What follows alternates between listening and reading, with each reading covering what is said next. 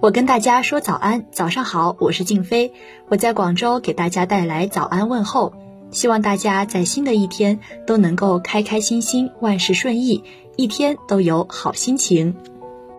大家早上好，这里是早安南都，我是实习主播楠楠春森。大家刚刚听到的是早安南都的特别环节，我和大家说早安，欢迎大家向我们投稿，把你的早安问候传递给更多人。今天是三月三十一日，星期四。昨夜今晨热点新闻，一起来关注。四月一日起，一大批新规将实施，涉及驾驶证计分规则、共享单车、留抵退税、外卖等等。其中，在交通新规方面，从四月一日起，公安部推行大中型客货车驾驶证全国一证通考，恢复驾驶资格考试跨省可办等四项便利驾考领证新措施与两项简政便民服务新措施。新规还对现行计分项目进行了增减，对部分项目的分值进行了调整，还将全国推行学法减分措施。在税务方面，四月一日起，我国将实施大规模留抵退税政策。对所有符合条件的小微企业，将增量留抵税额退还比例由百分之六十提高到百分之百，对存量留抵税额在六月底前一次性全部退还，还将重点支持制造业等行业。在地方性新规方面，如北京将实施外卖封签，外送食品打包应使用开启后无法复原的封签或一次性外包装袋等。此外，北京市市场监管局日前公布规范，如果想骑共享单车，得先实名认证才行，不符合租车条件可别想贸然骑车。来关注立法方面，三月二十九日，广东省十三届人大常委会第四十一次会议表决通过了《广东省实施中华人民共和国消防法办法》，自今年七月一日起施行。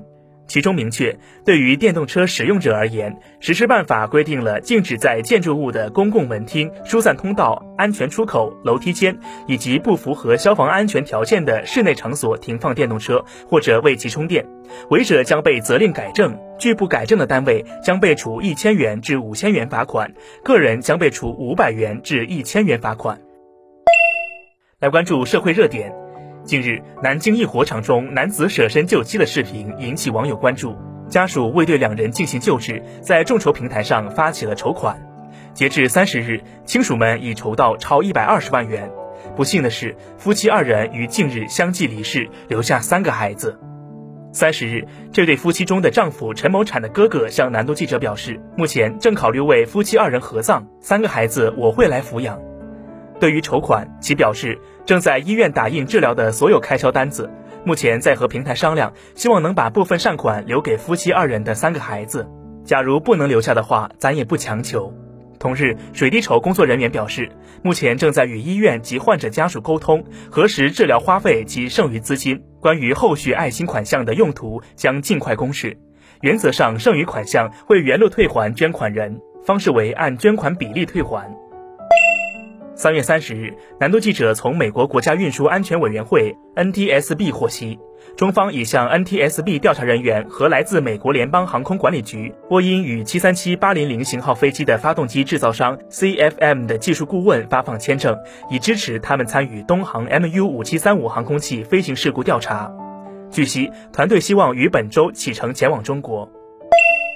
清明节将至。三月三十日，南都记者从广东省公安厅交通管理局获悉，该局研判，今年清明假期道路交通主要以省内中短途出行为主，各主干高速公路出现缓行拥堵的概率较高。